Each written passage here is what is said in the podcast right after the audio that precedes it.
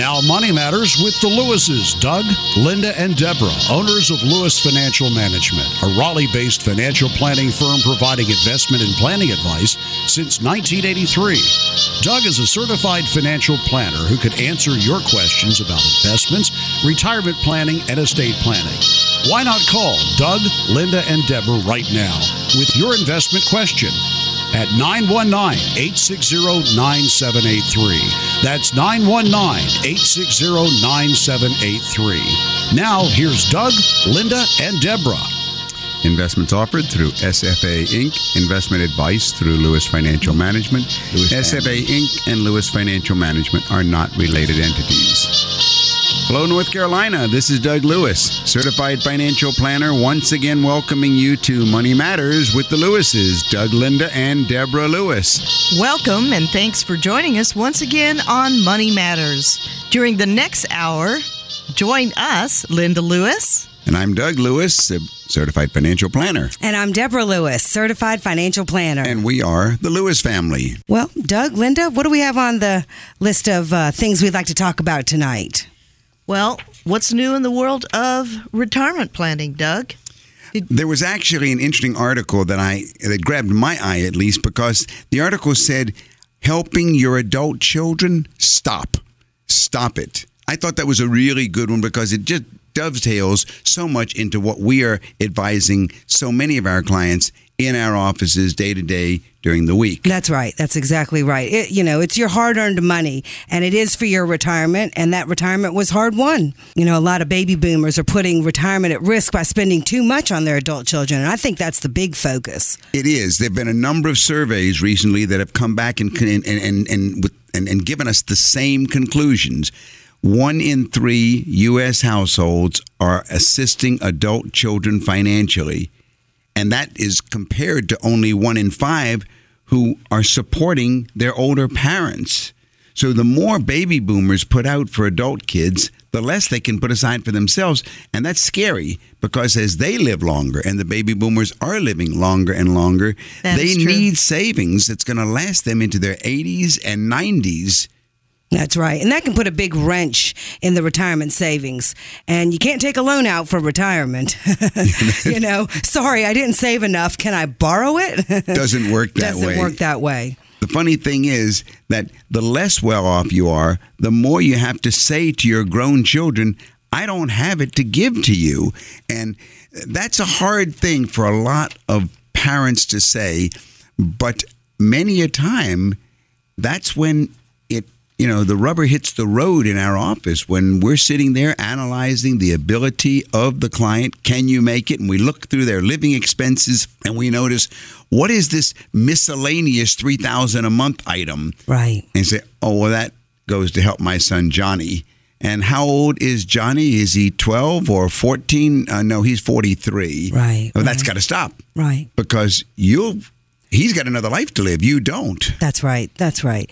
And fairly often this comes too late um, in, in, in life to be able to say, well, I'll just keep working. You know. you know, they did give a couple of actual cases. Well, let's look at those. Yeah, that was in that article. There was the executive director of a nonprofit in Seattle. Okay. And she had a daughter and a son in law. This woman, the director, She's 66 years old. She earns 230,000 a year. Wow, that's a good living. And the couple, they are professionals in their 30s and they have a combined annual income of about 115,000. So the kids themselves have 115,000 income. Right.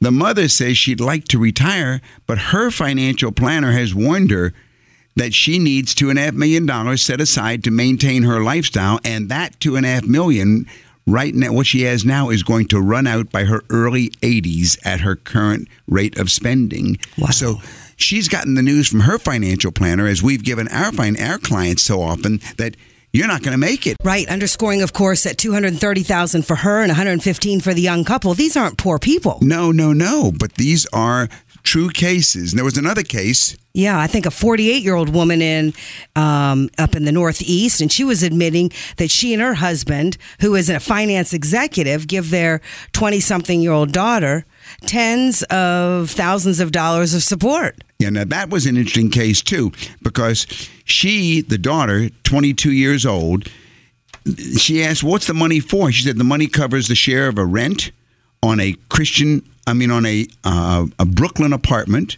her frequent use of Uber car services, regular manicures, pedicures, and clothing purchases." And she said to her daughter, "She said, you know, I don't understand why you need all of that. When I was 22, I ate pizza every night." Right. Four dollar uh, lattes and fourteen dollar kale salads. Well, you know, it's a sad story, but it's true, and we see it more and more. Call me, Deborah Lewis, certified financial planner at Lewis Financial Management. 919 872 7000. 919 872 7000. Now, I think we should pause right now. We've got a call coming in. Uh, Christina, are you on the line? This is Doug Lewis, certified financial planner. Deborah Lewis, certified financial planner. How can we help you this evening?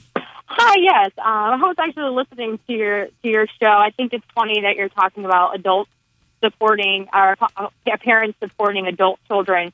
Luckily for me, um, I no longer have my parents supporting me. I'm 25 year old, and you know, luckily I'm on my own and have a Good job for so I can you. support myself. Good for you, Christina. Thank you. Um, so I'm. I think I'm kind of at that age where I, um, you know, I have a good job. I'm. I'm one of those maybe still living in the now. I have a couple of those lattes, as you mentioned. Um, so I'm just trying to figure out at what point I should start um, saving, saving for the future, kind of planning for for, for retirement. Um, what, what I should invest in. All right, Christina. Well, I'm glad that you are calling. I'm glad that you're enjoying $4 lattes. Deborah, ask her, let's get some facts about Christina so we can answer her question. Sure. You said you're 25. Yes, And are you single or married? I am single, Okay. And no children? no children. Okay. and and no dependents or uh, is really where I was going with that. And your income? My income is about fifty. Okay. All right. And do you have anything? Have you contributed anything to your retirement plan at work? Yes, I do have a four hundred one k. Okay. and I've been contributing to that since I since I've had it for a couple of years now. But I, I think is that all I should be doing? Well, Well, let's- well, let's yeah, start let's- with the expenses. Do you have any idea what your living expenses are, Christina? Um, Yeah, what does it cost you to live on a monthly basis? What do you think? um, probably around eight to nine hundred. 1800 or 1900 No, eight to nine hundred. 8 to 900 dollars oh so you've got over 2000 a month uh, extra Actually, no, that that's kind of low. that should be you put it that way. okay Um, no, prob yeah, probably about about. Um, well, I'll tell you what. I paid. I just paid off my car, so so now, yes, I have a little bit more than than before. So probably, let's say, um, twelve like twelve hundred. all right about $1200 a month you think is what it costs to support yourself Right. all right and now you're on your 401k does your employer match at all anything They do. They match up to four percent. and And- they match up to 4% and how much are you contributing of your salary So so they match hundred percent to four percent, and then they do fifty from four to six percent. That additional two percent. Uh-huh. I'm contributing six percent. Okay, that's good.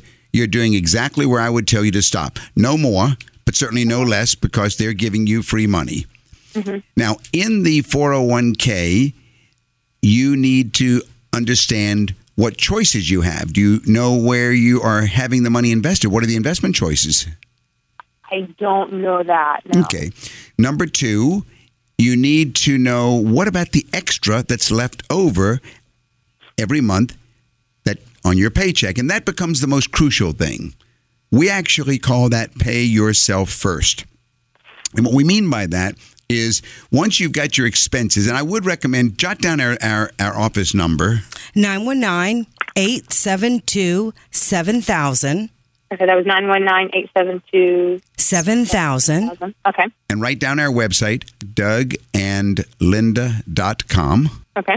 And then after the show, call the office, leave your number, and Deborah will schedule a meeting for you to come in and meet with her or me and actually start financial planning. But the first thing we're going to look at when you come in is we're going to look out what are the expenses and what's left over afterwards, and how you can begin what's called a pay yourself first investment plan. The beautiful thing is, at age 25, you have the strong possibility of becoming a middle class millionaire long before you are in your 60s. And Sounds great. it is, it, and it's great because you have the magic of years. Mm. Compounding works over the years much more than looking for hitting the lottery. So that's the important thing. The second thing, of course, is that you need to go ahead and get a handle on how to invest, where to invest, what types of things to invest in. But this pay yourself first investment will be a probably a mutual fund, not in a retirement plan. okay. So just as you're putting money automatically into your 401k plan, automatically, you will automatically put money into a mutual fund that is not in a retirement plan. And these two, which you could call buckets, these two buckets will grow through the years in such a way that Deborah will be able to show you in 10 years how much you will have, in 20 years how much you will have, and so forth. That's the beginning of financial planning. Other questions that you may ask when you come in for your appointment will be what about life insurance? Do I need any? What about health insurance? Am I properly covered? What about a will? Do I need one? What should be in my will? What about my income taxes? And any other questions that you want. Once you finish that appointment, you will feel, wow, I've got control of my life. And that's what a financial planning session looks like from the beginning. Right, Deborah? That's true. That's absolutely true. I was just doing some um, pen to paper to see what she could accumulate. I hadn't gotten to the answer yet, but it is really the power, Christina, of years. I mean, as someone um, uh, uh, who is in their 20s, what you have is 30 plus years before you will be tapping this amount of money. So even if you just use the guideline of 10% of every dollar I make, 10% goes into savings and investing, you you create the likelihood that just like Doug said, you'll be a middle class millionaire in your middle age. This is Deborah Lewis, certified financial planner at Lewis Financial Management. Our number at the office is 919 872 7000. Call me at 919 872 7000. And you know, um, as far as your retirement plan, um, you know, uh, you you want to check just to make sure who the beneficiary is on your retirement plan because if anything changes in your situation, um, you know, in the future, you may you may want to revisit that and see who is the beneficiary of your retirement plan. Do you think that gives you a little handle on how to get started? Yeah, it does. I mean, I think when I go in, I'll probably ask more specific questions like what a mutual fund is. Well, the good. Well, Well, you- we've got more specific answers. I, I will guarantee you only one thing. I will guarantee you two things. I don't guarantee many things. Two guarantees you will have. You will come out of that meeting with every question you come in answered. Every question will be answered for you. And number two, you will come out saying, wow, I sure understand a lot that I never knew. That's right. That's right. Well, Christina, um, thank you for calling. Can you think of any other questions? no, I think I think you pretty much answered. it. I'll call the office and I'll set up an appointment. I definitely would like to um, get more into depth so I can, like Doug said, have a handle on my future. That is great, and we're so proud of you. And uh, thank Yeah. you so much for calling. Have Yeah. a wonderful week. Thank you. Talk to you soon. you. Okay. Bye bye, Christina. You're listening to Money Matters with the Lewis family on News Radio 680 WPTF. And if you'd like, or if you've been thinking about uh, scheduling an appointment with a financial advisor, or maybe you want a second opinion about where your investments are currently, call us at Lewis Financial Management, and we will be happy to schedule an appointment for you. And that number in Raleigh uh, is 919 868 919-872-7000. That's 919 USA 7000.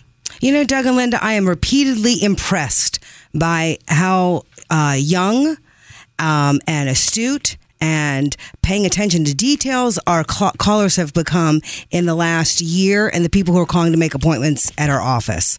Uh, 20s, 30s, 40s. This is very different than, you know, 30 years ago or 25 years ago when we started the radio show and the callers were primarily pre-retirement or retirement years. You know, it makes a difference when you start started when you're 25. So I can't say enough how, you know, proud I am of young people who are listening to the show, asking questions. These are the things that will make a difference in their life. Well, what, yeah, what I like about what I like about Christina is she can afford her four dollar lattes. That's right. And she can still accumulate right. and become a middle class millionaire. And when she comes in for her appointment, by the way, we forgot to tell her we will give her a choice of either one of three books. Number one, Middle Class Millionaire. Number two, Wealthy Barber. Or number three, Simple Wealth, Inevitable Wealth. Well, right before her call came in, we were wrapping up the uh, the article that talked about helping adult children, parents helping adult children, and why they should stop it because they are really creating problems for themselves. And the one uh, uh, woman that you were talking about, Deborah, in the article, she, uh, her, the the couple itself Oh, had a that's right. That's right. So they have this They had daughter. a comfortable income. Well, yeah, that's true too. Um, and and they were being told the same thing, which was, you know, here you are with a six figure income, but uh, you know, have you purchased long term insurance? Well, no, we're still supporting our daughter. Have you put aside everything you need for retirement? Well, no, we're still supporting our daughter. And they knew that at, at their comfortable living, they were going to need a, um, you know, many mo- millions of dollars to maintain their lifestyle in retirement. And at this point, they were just wondering if and when their daughter will become self-sufficient so they could get back to you know being able to save for retirement it's really sad that it's not just a matter of afford. In my opinion, it's a bad idea even for the affluent, wealthy parents to fund their adult kids because giving them tens of thousands of dollars a year for apartments and cars and restaurant meals sends the message to them that you'll keep paying for a lifestyle that they can't afford on their own. And you probably can't afford or don't want to be afford funding it forever. So the message is also crucial. So Bottom line to the article, bottom line to my advice if you are helping your adult children, stop. especially if it's at your own expense but yeah. And take time. If if uh, this sounds like your situation, uh, parents love their children and want to take care of them and spoil them because you know when you're young and single and you're, you're wanting to get married and then wanting to have your first child, then those are the kinds of things you think about. So think about working with a certified financial planner that can help you sort out these things and make sure that you're on the right track with regard to your retirement. Call us at Lewis Financial Management to set up your appointment to address your financial planning issues.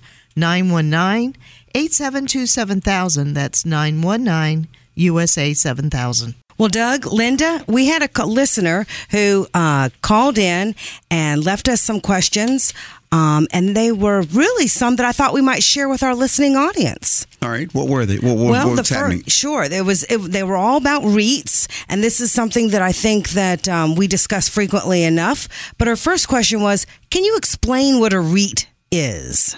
All right, let's get into it a little bit. First of all, REIT, which is an acronym, R E I T, stands for Real Estate Investment Trust. Okay, And a REIT is a pool of money structured as a corporation, just like IBM or any other corporation, that only owns real estate.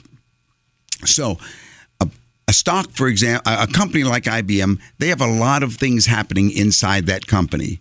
Well, a REIT is a corporation, but it's different because it only has real estate as Okay. its ownership, and it has a special tax law. A special tax treatment says that if you pay out 90% of all the income that you, the REIT, make to your shareholders, then you don't have to be taxed. You, the REIT, you're a tax free corporation, which IBM and other corporations are not. Other corporations pay taxes, the REIT does not. What that means is the shareholder actually gets more money because the double tax is avoided. So that's what a REIT is it's a pool of money structured as a corporation owning only real estate. Okay. Well, Linda, do we have a caller? Yes, I believe we do.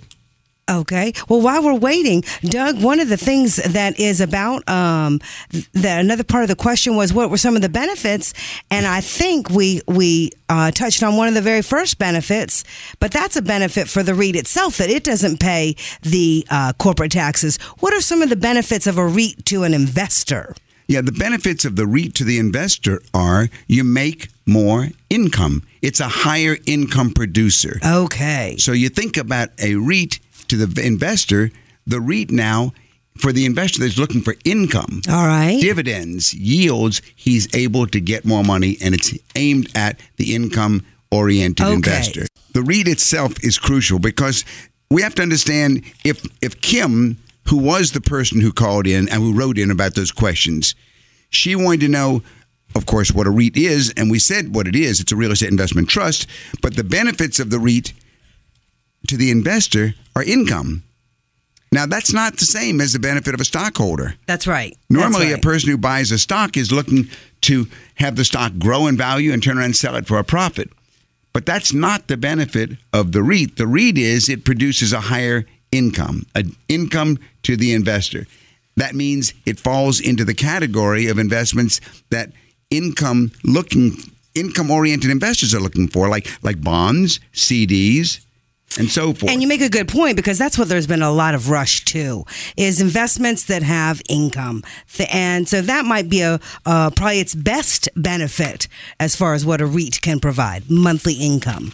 All right, monthly or quarterly. That's true, monthly or quarterly. This is Deborah Lewis. Call 919 872 7000 to set an appointment with me regarding your financial situation. Call me at 919 872 7000. All right, now what else did she ask? Well, the third question um, was what are some of the disadvantages of a REIT? Okay, now that's good too because every investment has advantages and disadvantages. Yes. And the disadvantages of a REIT are generally you're not going to get much growth. Okay. Your your your investment isn't going to grow very much. That's not what you're looking for. If you compare investments to chickens and chickens give off eggs, some chickens get fatter and fatter and fatter and other chickens don't. They just give off lots of eggs. This is a chicken that just gives off eggs, lots and lots and lots of eggs, but the chicken Itself doesn't get larger. Right. So Right. let's say you buy a certain amount of a REIT, you're not going to get any growth to your principal. That's not what you're looking for. That's the disadvantage. Okay. All right. Well, what are the differences between a traded and a non traded REIT? Oh, that's a good question. Because a REIT is just like the stock of IBM or stock of AT&T or any other stock. It can trade on the stock exchange, but many REITs are offered to the public non-traded. Okay. they can later on trade, but they're offered non traded, which means that the non traded REIT does not go up and down in value like any other stock on the stock exchange. Another stock goes up and down, up and down. You can find it dropping one day, rising another day, but not a non traded REIT. So would you say that this part that that the non-traded would be a lot less volatile or not volatile? There is no volatility Okay. to something that's not trading. All right. So the non-traded REIT has no volatility, but on the other hand, it could go on the stock exchange, and many of them do. Uh, one of the most famous ones that I think of was a mini warehouse back in the old days in the 80s, which was not at all traded. And now it does trade, and it's called public storage, and it trades, and every day the price goes up and down, up and down. Hilton Hotels is another one, and so forth. So you can go on the stock exchange, and the REIT might trade, and then it's a traded REIT, and it could be earlier in its stage an untraded REIT or non traded REIT. All right. Well, ultimately, um, would you recommend a person over 55 having a REIT in their portfolio? You know, I think that's a good question because first of all, they they definitely could find a place in the portfolio of an individual if that's what she was over 55. Yes, it could be. We have to be careful because there's the proper due diligence necessary. Yeah, you want to know what kind of REIT, which REIT, That's what's the sponsor. I mean, there's a lot of due diligence that goes into owning a REIT. There are REITs that own just apartments. Mm-hmm. There are REITs that own just office buildings. There are REITs that own la- uh, raw land.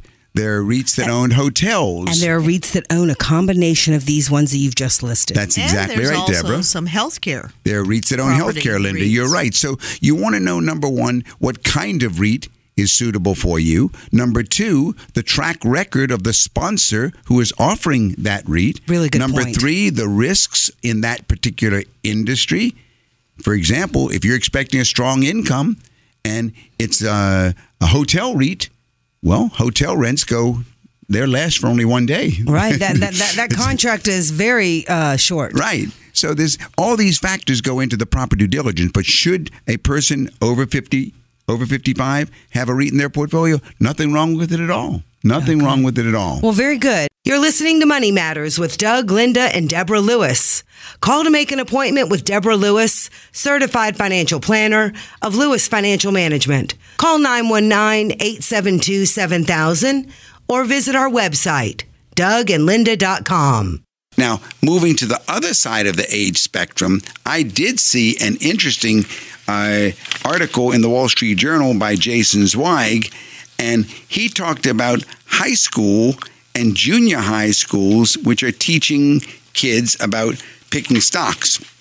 All right. Tell I- us more. Well, I thought it was interesting. They gave them a game, and before you conclude that the game has fostered a bunch of Warren Buffett, you need to understand that many of these young portfolio managers, what they were trying to do, they were trying to beat the market over a 14 week period by taking as much risk as possible. so, So they weren't being real, real investors. Well, uh, well, so the uh, the SIFMA Foundation was the one that was behind this. The SIFMA S I F M A Foundation, which is a nonprofit educational affiliate of the Securities Industry and Financial Markets Association, they set this thing up. There were 4,400 teams of students from high schools and junior highs around the country. They competed to earn the highest return on an initial $100,000 of make believe money. The top 10 teams got an all expenses paid trip to Washington, usually including a private meeting with members of Congress. Now, when I read about this from Jason Zweig, I thought it was interesting, but I thought it was a very sad commentary that we'd even be teaching children about uh, speculative greed, which is really what they were doing there, taking That's as much right. risk as possible. Much better to teach them the basic conservative aspects of wealth accumulation. Uh, So that they too one day could be a middle class millionaire. that's exactly right. That's exactly right. I'm so happy that some schools are teaching uh, about investments at this young age. It it really is uh, erasing or uh, you know financial illiteracy and starting at an really earlier is. age so that even young people who you know at this age and stage uh, feel very entitled And that's- yeah, to that's- have that- all the gadgets and widgets. But it's good for them to learn such things. That's the good news, Linda, that there is an attempt to deal with the financial illiteracy that we fa- faced when we were opening up this radio show in 1990. Our main goal on WPTF was to address the financial illiteracy that was blanketing the uh, the research triangle in eastern North Carolina. We we would find uh, CPAs that would come to us as clients and attorneys and even business professors that really don't they, they were financially illiterate as far as understanding the basics of of uh, of investing, of wealth accumulation, of reading their pay stubs and everything. So I'm happy to see that there's an attempt to go ahead and deal with it. I don't think they're dealing with it correctly, but at least they're attempting to deal with it. Yeah, it's um I think it's impressive and uh, useful and time well spent. This is Deborah Lewis of Lewis Financial Management. Call us at 919-872-7000 to speak about your situation and to set up an appointment. 919-872-7000. I uh, uh, girl chores on Saturday, and I was in two different shops, and this is a true story. I was in two different shops, and I was thumbing through, of course, their magazines as you're waiting to be the next appointment. And in both of them, in two major women's magazines, I saw articles that were titled either exactly like or similar to your financial checklist. Really? Yes. In ladies' magazines. In ladies' magazines. And two thoughts came to mind. This is fantastic. Mm-hmm. They're putting out the news, what you should do. And then the other was a huge caution in front in, inside of me going, well, you know, this is stuff you need to know.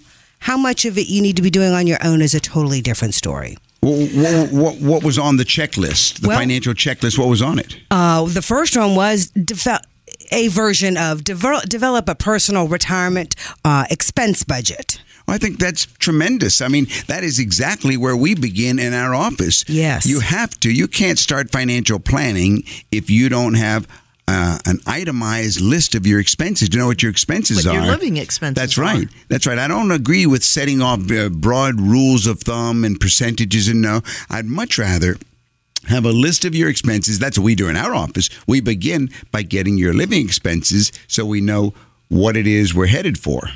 That's right. Well, another thing that they were saying was run a retirement projection and know the retirement income sources. Well, that's also very important because once you know the expenses, then we have to go to what are the income sources that are out there for you to cover your expenses. And it seems simple, but then we know that we know the delta, the difference between the two, and we know what we have to solve and plan for. I will say this this is not something that you should do on your own. You need to be paying a knowledgeable advisor like like Lewis Financial Management to work with you on getting the projection nailed down as far as income streams and expenses. Yes, but that is crucial to run a projected income analysis. You know, a lot of folks are just so busy, diligently working, and it it it pays to do it now. To work with an advisor that can help you sort out all these details about what you'll be able to depend on as income when you retire, right? That's right. I mean, you really, you really can't do it on your own. You you have to you have to start somewhere, but start with a list of questions, and then and then work with an advisor. But I like the idea of a checklist. That's very good. So number Yeah. one on the checklist was to get a personal your reti- expenses. yeah, an expense list, and number then- two was a projected income. very right. good. What was And number three? Number three was, um, you know, develop a, a net worth statement. So, you know, re- and then review it annually. You know, That's very important. That has nothing to do with income or expenses. This is a net worth. This is what you own and what you owe. that's right. a net worth statement or a financial statement, either one, list everything you own and everything you owe, and that becomes another picture of your world. If you need help, call me, Deborah Lewis, 919 872 7000. 919 872 7000. Well, the next um, to do item was to review your pension options. Lump sum, single, joint, survivor, or other options can have a major impact on your retirement. So you really need to know. It, um, you know, if you're married, it's entirely different than if you're single. You need to know what this pension option is and what it would mean to you. I'm thinking many people that I've seen through my the years I've been doing this have come from nonprofits where they have something called a 403b, and that's a type of retirement plan where uh, you may be uh, a teacher or a principal or a professor at a university, and when I've looked at what where they have been positioning their retirement money, they have been locking themselves out of ever taking a lump sum because they've been in the wrong kind of choice inside that 403b. That's right. And sometimes it's very sad. They've been contributing for 15 years, but it's too late. They can't change it because nobody ever walked them through their pension options. Right. Lump sum, single survivor, single uh, joint and survivor, the different options there, and how it will fit into where they're trying to achieve. So that's a very important part of the financial checklist. Review your options for pension. Right. And and you know, uh, Social Security is just as important, and that was the next thing on their list was know your Social Security options. I must say, three times a week out of five appointments, uh, that you know, talking to people, young, middle age, older, retired, pre-retirement, doesn't matter where you are, get to know what your options are in social security in regard to social security income whether it's signing up on the website calling finding out you want to know what your options are At age 62, at full retirement age 66, by waiting at age 70, all these options on uh, that you can have for Social Security. You need to know them, and that's perfect. I like these these items on the checklist. They're very good. The next two I'm going to. Well, oh, go and, ahead. You know, Doug, uh, I just wanted to add that uh, when you turn 70 and a half, that you're going to be, you'll have another slice of income that you didn't have before because you will be required to take money out of your retirement plan, right? So that's another age. Out of that's your right. That- IRA. That, well, that goes back to the your- pension or the IRA or the 401k. That's exactly right, Linda. That's another income source that's going to kick in at age 70 and a half for many people. This is Deborah Lewis. Our number at the office is 919 872 7000. 919 872 7000. You know, I'm going to lump the next two together because they deal with insurance. One is know your life insurance needs, and the other one is, you know, if it, if it's time, let's find out if if long term care need, insurance is needed. Um, those are both stopgaps, and then depend on your situation. Well, in preparing for retirement, that's very important to look at this matter of do I still need life insurance? Many times we find that people who did need life insurance when they were in their early working years no longer need it now.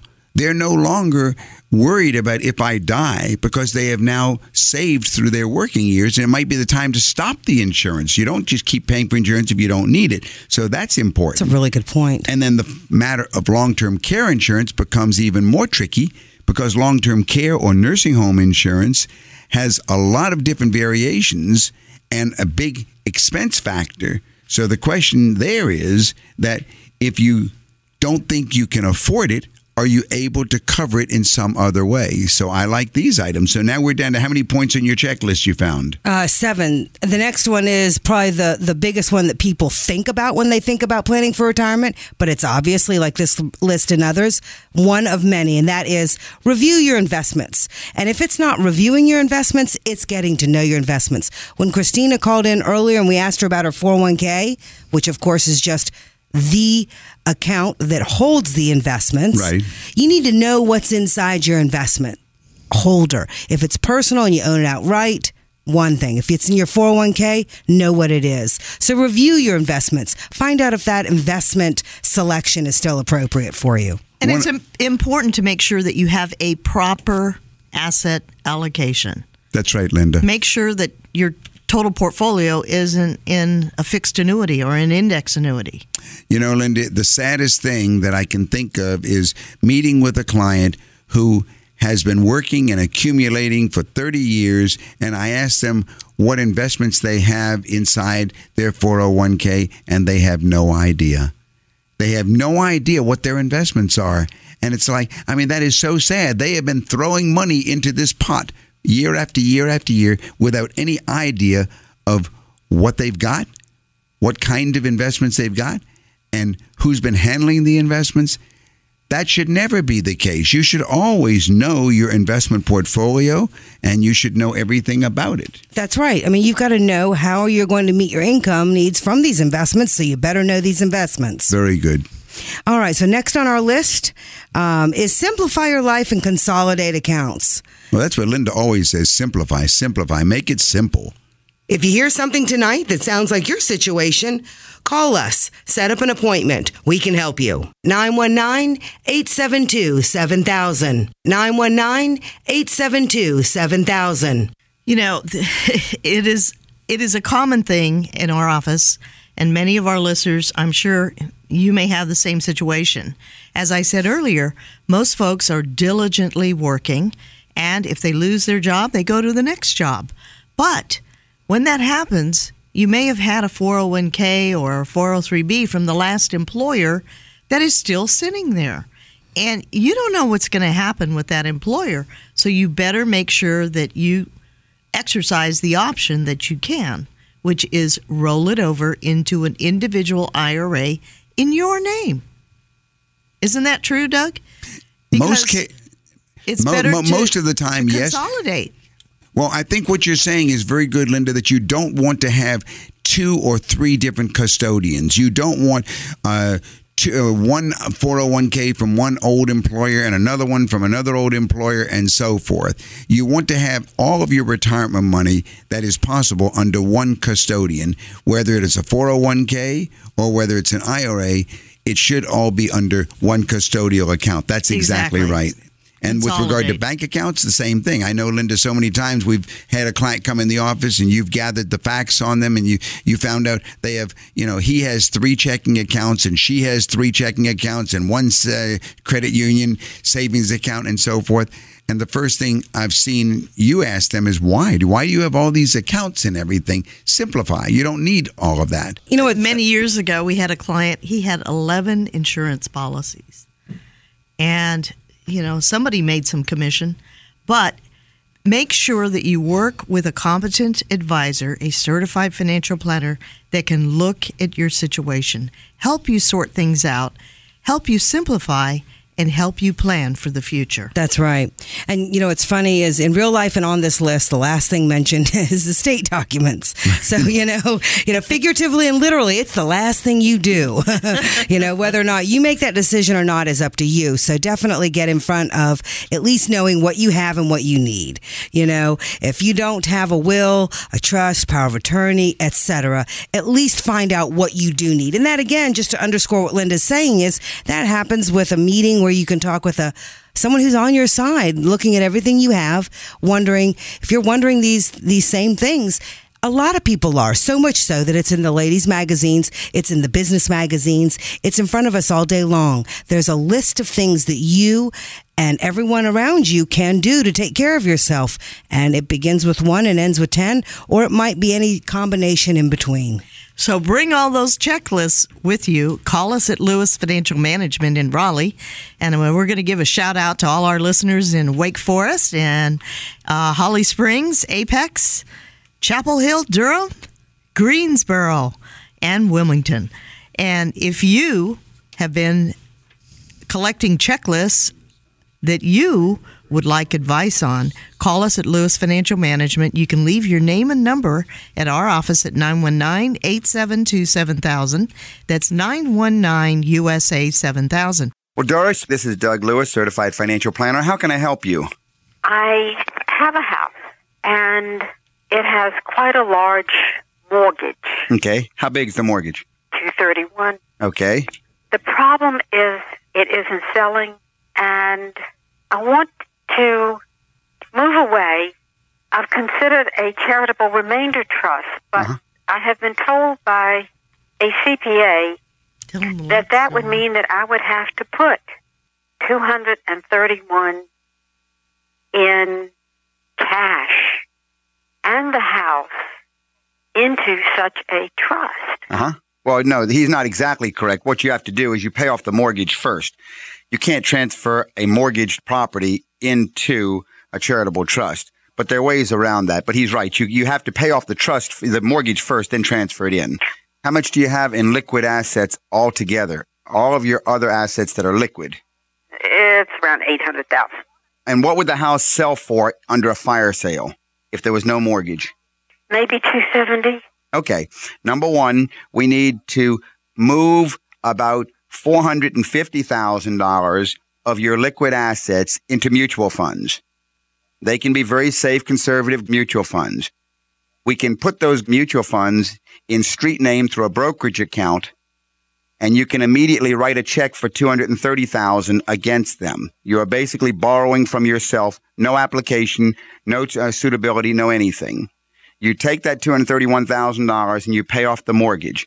You transfer the house, which is now mortgage free, into a charitable remainder unit trust. You let the trust go ahead and sell the property immediately for as long as, as little as it, uh, whatever it will bring. If it brings 275,000, that's wonderful. If it brings $275,000, then you have it start paying you back immediately. It pays you back monthly and it can pay you back because all that cash will be sitting in the trust. That $275,000 sitting in the trust can go ahead and pay you maybe 24,000 a year or 2,000 a month.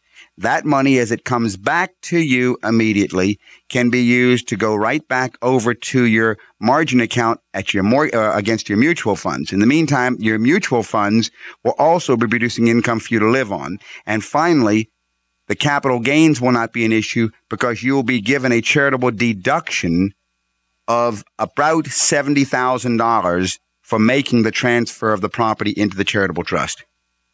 I'll make an appointment so I can come and see you. All right. It can all be done, though. Thanks, Doris. Thank you. Thank you, Bye-bye. Doris. All right. That number to call is 919-872-7000. That's 919-872-7000 if you're in the Raleigh area. All right. Well, I really like Doris's uh, situation because on the surface, it looks like it's impossible. But there's nothing impossible about the situation. It's just, a matter of moving a couple of things around, and then she can achieve what she wants to achieve, which is selling the property, avoiding all capital gains taxes, and not having to sell off her investments to go ahead and clean the mortgage off on the property. Uh, the longer you do this, you find out that there are many situations where people feel immobilized. That's right. And immobilized by the complexity that they uh, that they have created almost in their own mind. Because when you pull it apart, usually every solution is just wrapped up in a lot of different layers and choices. Mm-hmm. So when you pull apart this this this complex web of of this scenario that Doris had, you could see, well, okay, here's how we can take care of this. We can take care of this solution. Every every one of those problems had a solution. They do. You know, and that's I think the best benefit that all of us can get from working for with a financial planner is really pulling apart our situation and finding out what our our problem is so we can find good answers. That's exactly that's that's the en, the enjoyment from our side is finding the solutions. Absolutely, absolutely. This is Deborah Lewis of Lewis Financial Management. Call us at 919 872 7000 to set up an appointment to speak about your situation. 919 872 7000. Well, Doug, you know, we are often uh, talking about um, investments, and the general world of investments has one big, huge uh, thing or or or uh, investment in it called mutual funds. And um, you pointed out earlier this week an article. I'd love for you to tell us a little bit more about it about mutual fund managers. Yeah, because you don't think that mutual fund companies will try to spin you, but there is a wonderful uh, source of information that comes through a, a, a publication called Morningstar, which I like quite a bit because Morningstar has information that they really sell to the financial advisory firms like ours.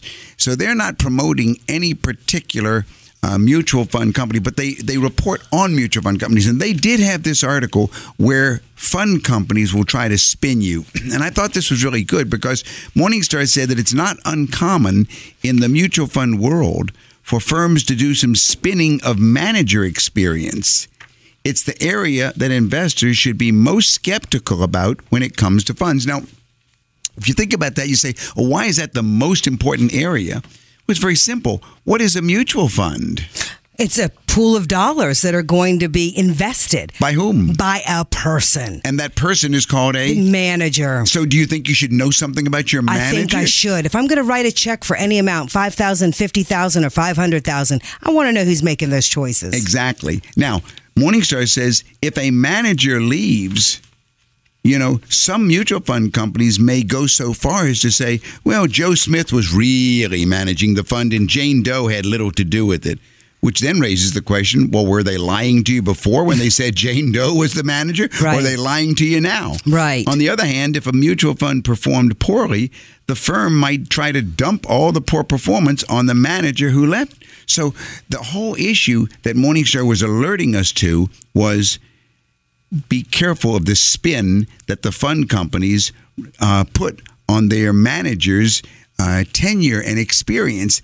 And I think there are two ways to check on this. Of course, one way to check on your mutual fund manager, how long he's been at the at the fund, what his experience is, and how active is he managing your fund. Of course, is Morningstar. That's what Morningstar reports on. And the other is through your own certified financial planner, such as myself, such as yourself, Deborah. We are intri- intricately involved. Actually, I think it's important, if possible, your your planner should know the managers of your mutual funds. Yes, indeed. Yeah, no, it's it's a very important thing. We got to know who is managing our money. And you know, that's the manning manager. Call me, Deborah Lewis, certified financial planner at Lewis Financial Management. 919-872-7000. 919-872-7000. Karen, are you there? This is Doug Lewis, certified financial planner. Are you on hold? Yes, I am. How can we help you, Karen? I have uh, one of my uh, portfolios with Vanguard, and I'm going to be 90, and I live off my, uh, you know, finance, uh, my portfolios. And uh, I have a portfolio with them, which is Wellesley, uh, intermediate corporate, and high yield corporate, and there's 135,000 in those three, with the Wellesley the highest amount in it, um, about 67,000 in Wellesley, and the rest is intermediate corporate and high yield. And um, I was just concerned what your opinion would be. Well, let me ask you a couple of questions. You say you're 90 years old, Karen? I'm going to be in August. And what is the entire size? Congratulations. the the entire size of your of, of all of your portfolio. You said this is one part of it. Yet, well, I, I have different portfolios. All right. So what are the, what's the total of all of your portfolios? First of all, outside of IRAs. I would say about um, mm, about three hundred thousand. all right. So it's about three hundred thousand total, and is all of it outside of IRAs? Oh yes. Okay. All right. Why do you have these funds? That's the first question I would ask you. I have these funds because I I live on my uh, But I mean, why did you select these funds versus another fund? well I I researched them and listened to you and I listened to a lot of financial programs and I came to this decision. Okay, well, I, what I would say is, Karen. First of all, we cannot, as, as you, if you, if you're a longtime listener, you know we never talk about a specific fund on Oh, the air, yes. Oh, right? yeah. But I, but and and and that's because of regulatory. Surely. If you call my office, though, I will definitely go ahead and uh, give you specific opinion and research on each of the funds that you're mentioning. right, The, the right. phone number at the office is 919 Nine one nine 872 eight seven two 7000. seven thousand. I'll do Now, but before you get off the air, I don't want to. I don't. I don't want to cheat you of, of any advice I can tell you. Uh-huh. All right. First of all, Vanguard is a family of mutual funds, which Yes. is uh, traditionally passively. Uh, it's their their philosophy is passive versus active. Yes. And of course, you may have tuned in late earlier in the show this evening. We were talking about how we favor active management. Yes, I heard you. Right. And so uh, that's the first thing to let you know is that we do favor active management versus versus passive. But everything is designed starting with the client themselves. And I would love to go through all of you. You know what your expenses are, what your living expenses, and to be able to work backwards to see if I think this is the best place or should you be in a better arrangement, a better allocation. Fine, fine. I will give you a call. Uh, comes the first part of the week. Thank you Sounds so great. much for good, calling. Good. We will definitely go through the specifics then, Karen. All right. Thank All you Thank you for calling. And thanks for being a longtime listener.